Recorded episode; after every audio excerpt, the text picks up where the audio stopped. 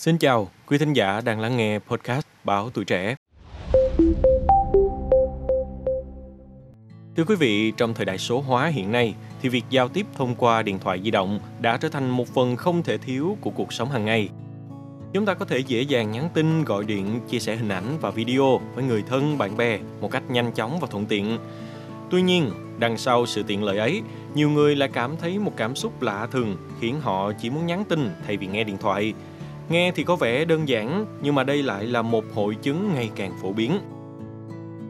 Theo tờ Korea Hero, phần lớn những người mắc hội chứng sợ nghe điện thoại là những người trẻ trong độ tuổi 20 cho đến 30. Tờ báo này cũng chia sẻ về trường hợp của chị Lee Hyun Chung, 24 tuổi. Một phút trước khi bắt đầu cuộc điện thoại với chủ nhà, chị Lee cảm thấy tim đập nhanh, lòng bàn tay đổ đầy mồ hôi. Chị kể là những triệu chứng quen thuộc này dường như luôn phát sinh mỗi khi chị phải thực hiện các cuộc gọi điện thoại. Chính điều đó khiến chị luôn cố gắng né tránh việc nói chuyện qua điện thoại. Chị cho biết thêm bản thân chị thường giao tiếp với mọi người thông qua các ứng dụng tin nhắn. Sự lo lắng khi phải nói chuyện qua điện thoại là một dạng rối loạn lo âu xã hội thường được quan sát thấy ở những người trẻ, đặc biệt là những người thuộc thế hệ Gen Y và Gen Z, tức là những người sinh từ năm 1980 cho đến 2010. Giáo sư tâm lý học Lim Myung Ho từ trường đại học Đan nhận xét, trong những năm qua, phần lớn những người mắc phải hội chứng này là những người trẻ tuổi.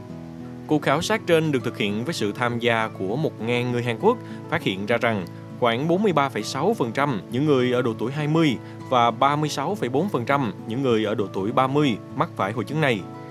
Trong khi đó, tỷ lệ những người ở độ tuổi 40, 50 sợ nghe điện thoại lại tương đối thấp, lần lượt ở mức 29,2% và 19,6%. Cuộc khảo sát trên cũng tiết lộ rằng khoảng 60% số người tham gia ở độ tuổi 20 và 30 ưu tiên lựa chọn nhắn tin làm phương thức liên lạc chính của mình. Về lý do của nỗi sợ điện thoại này, chị Ly cho biết, chị thường lo lắng bản thân sẽ mắc lỗi khi mà nói chuyện trực tiếp qua điện thoại. Mặc dù mọi lỗi lầm đều có thể được sửa chữa bằng tin nhắn sau khi cuộc gọi kết thúc, nhưng mà chị vẫn phải thật cẩn trọng để bản thân không nói ra điều ngốc nghếch hoặc là bất lịch sự. Một trường hợp khác là chị Jen, một nhân viên văn phòng cũng ở độ tuổi 20, cho biết chị cảm thấy không thoải mái khi mà phải nghe điện thoại vì trong lúc nói chuyện trực tiếp qua các cuộc gọi, chị buộc phải đưa ra câu trả lời nhanh chóng. Không giống như tin nhắn văn bản, chị không có nhiều thời gian để mà suy nghĩ câu trả lời của mình. Cũng vì thế mà gọi điện chị thường hay nói lắp hoặc nói những câu ngẫu nhiên để lấp đầy sự im lặng trong các cuộc gọi. Trên cho biết kỹ năng nói chuyện của chị đã được cải thiện đáng kể nhờ thường xuyên trò chuyện, gọi và nhận điện thoại tại văn phòng.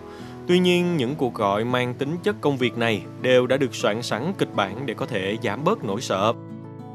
Theo giáo sư Lim, nhiều người ở độ tuổi 20 đến 30 cảm thấy chật vật khi mà phải trao đổi trực tiếp và truyền tải cảm xúc trực tiếp qua điện thoại bởi họ đã quen giao tiếp qua tin nhắn hơn. Bởi khi trao đổi qua điện thoại, mọi người chỉ có thể trò chuyện bằng giọng nói mà không kèm theo ngôn ngữ cơ thể hoặc các biểu hiện trên khuôn mặt.